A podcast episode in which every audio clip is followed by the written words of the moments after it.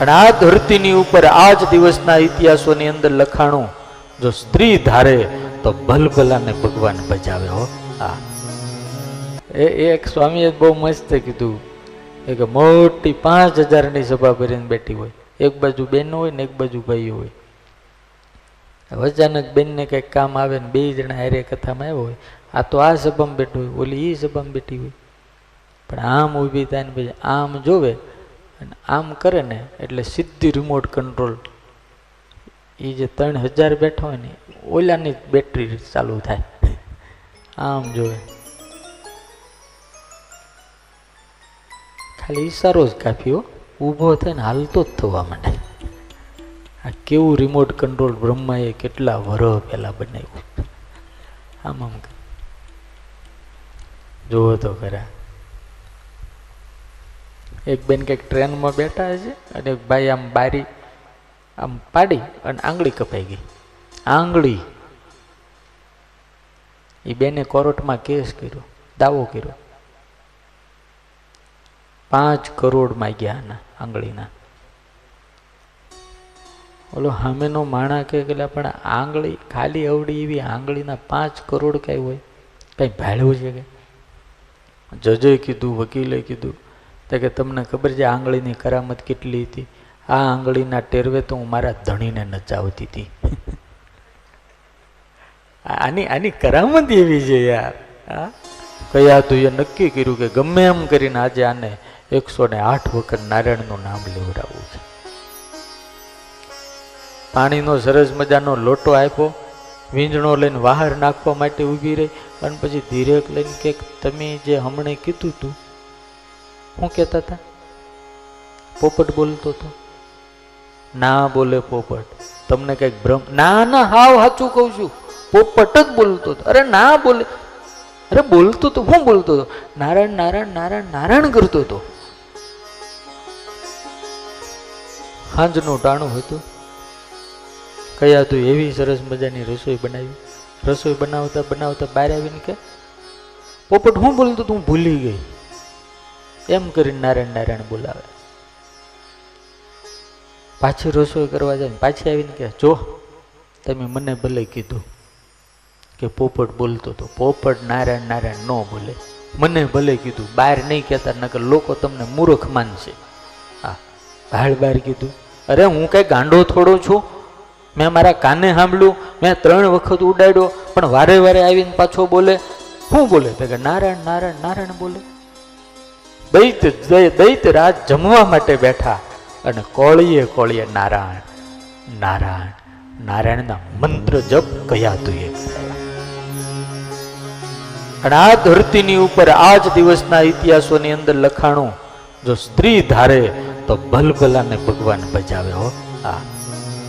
તોરલે ત્રણ નર તાર્યા સાસટીઓને સુધીર, જેસલ જગનો ચોરટો એને પલમાય કીધો બી આર્ય નારીની અંદર તાકાત છે, સામર્થ્ય છે, શક્તિ છે અને શક્તિનો અવતાર છે. એની પાસે રૂપ છે, એની પાસે વાણી છે, એની પાસે મધુરતા છે, એની પાસે દાસત્વ છે, એની પાસે પ્રેમ છે.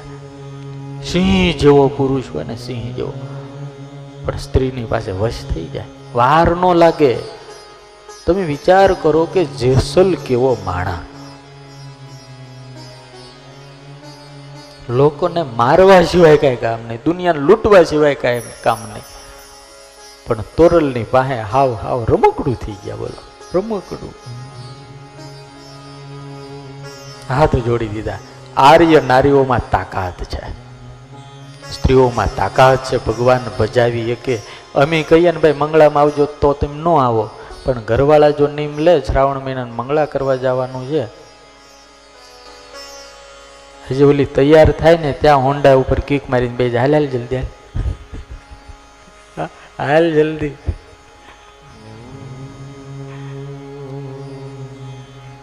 કયા તો ભજન કરે એવું બોલો.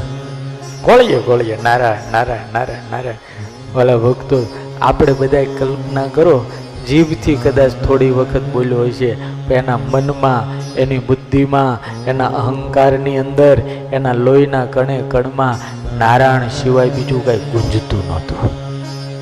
નારાયણ આકાર થઈ ગયો હિરણ્ય અને એ જ અન્ન ભગવાનના મંત્રથી મંત્રિત થયેલું પેટમાં ગયું. મંત્રથી એ એને કયાદુ એ અન્ન બનાવ્યું. ભગવાન મય બે જણા થઈ ગયા છે. કયા તું અને હિરણ્ય કશિપુ ભગવાનમય થઈ ગયા છે. અને એ જે અન્ન ખાધું અને એ અન્નમાંથી લોહી બન્યું અને લોહીમાંથી શુક્ર બન્યો. અને એ વખતે મહાન મુક્તરાજ ભગવાન પ્રહલાદ હિરણ્ય કશિપુના મનમાં આવ્યા, મન દ્વારા રાત્રિએ સહવાસથી કયાદુના ઉદરમાં હિરણ્ય કશિપુ દ્વારા પ્રહલાદજીનું સ્થાપન થયું. ભલા ભક્તો આપણા ઘરે મહાન છોકરા થાય સારા છોકરા થાય, બુદ્ધિશાળી છોકરા થાય, હોશિયાર છોકરા થાય, એનું મેઇન કારણ ગર્ભાધાન સંસ્કાર. એ જે એક સમય હોય છે, શાસ્ત્રો લખે એ જે સમય હોય છે, એની અંદર પતિ અને પત્નીના જે વિચારો હોય છે એ પ્રમાણે જીવ ભગવાન આપણે ત્યાં મોકલે છે.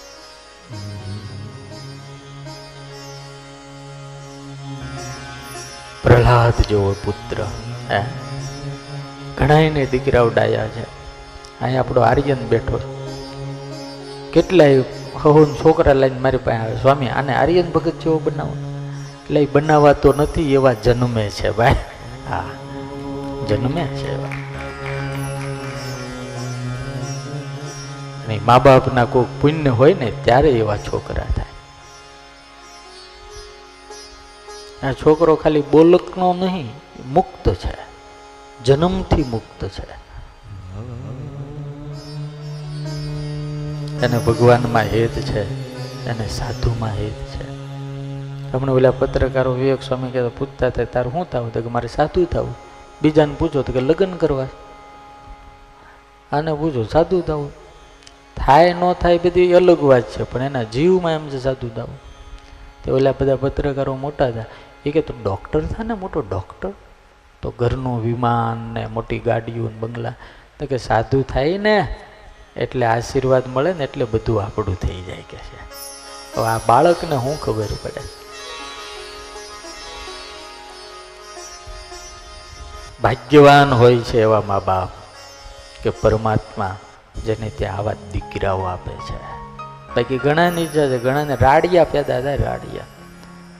માથું ચડાવી દે, હવાર દે હા જુદી મા બાપનું. માથું ખાઈ જાય, હા? એનો બાપો કે કાંઈ બેસીએ તો તો ક્યાંયનો ક્યાંય નીકળે, હા?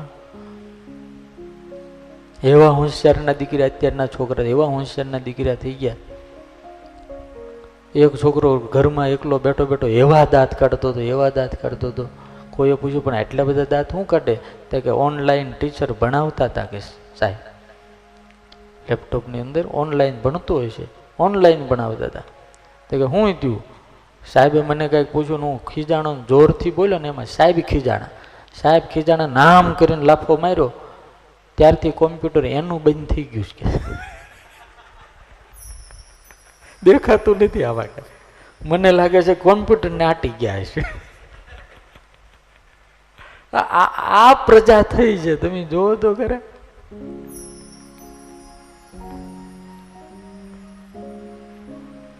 એટલે નથી, દાદો અને દીકરો આમ શેરીમાં નીકળ્યા. અને સામેથી એના શિક્ષક આવે. એટલે દાદા કે, બેટા બેટા હંતાઈ જા હંતાઈ જા તો તારા સાહેબ આવે, તું વગર રજા રજા પાડી છે ને તો તારા સાહેબ આલે આવે. હંતાઈ જા હંતાઈ જા. તો કે, દાદા, હું નહીં, પ્લીઝ, તમે હંતાઈ જાઓ. અરે, પણ મારે તારા સાહેબ છે મારે હું હંતાવવાનું? અરે, તું હંતાઈ જા. તો કે, ના, દાદા, તમે હંતાઈ જાઓ. તો કે, કેમ? તો કે, હું એમ કરીને રજા લઈને આવ્યો તો મારા દાદા ધામમાં જતા રહ્યા છે ને, એટલે રજા તમે હંતે જાઓ, નગર મને મારો વારો પડી જવાનો છે. પોતાના દાદાને રજા માટે મારી નાખે. એવા છોકરા જેના ઘરમાં ત્યાં હોય, છોકરા કયાધુ અને હિરણ્ય કશિવું બંને ભગવદાકાર થયા, ભગવદાકાર. ગ્રહસ્થાશ્રમના ભોગ, ગ્રહસ્થાશ્રમના વિષય પણ ભગવાનને યાદ કરીને જો થાય ને, તો સો ટકા છોકરા હારા થાય.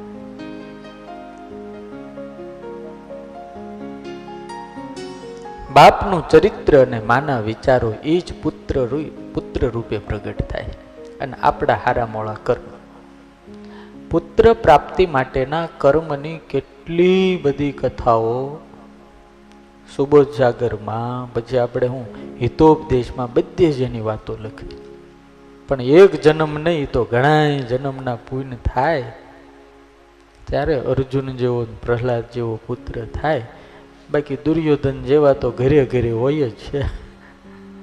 આખા કુળને સાફ કરી નાખે.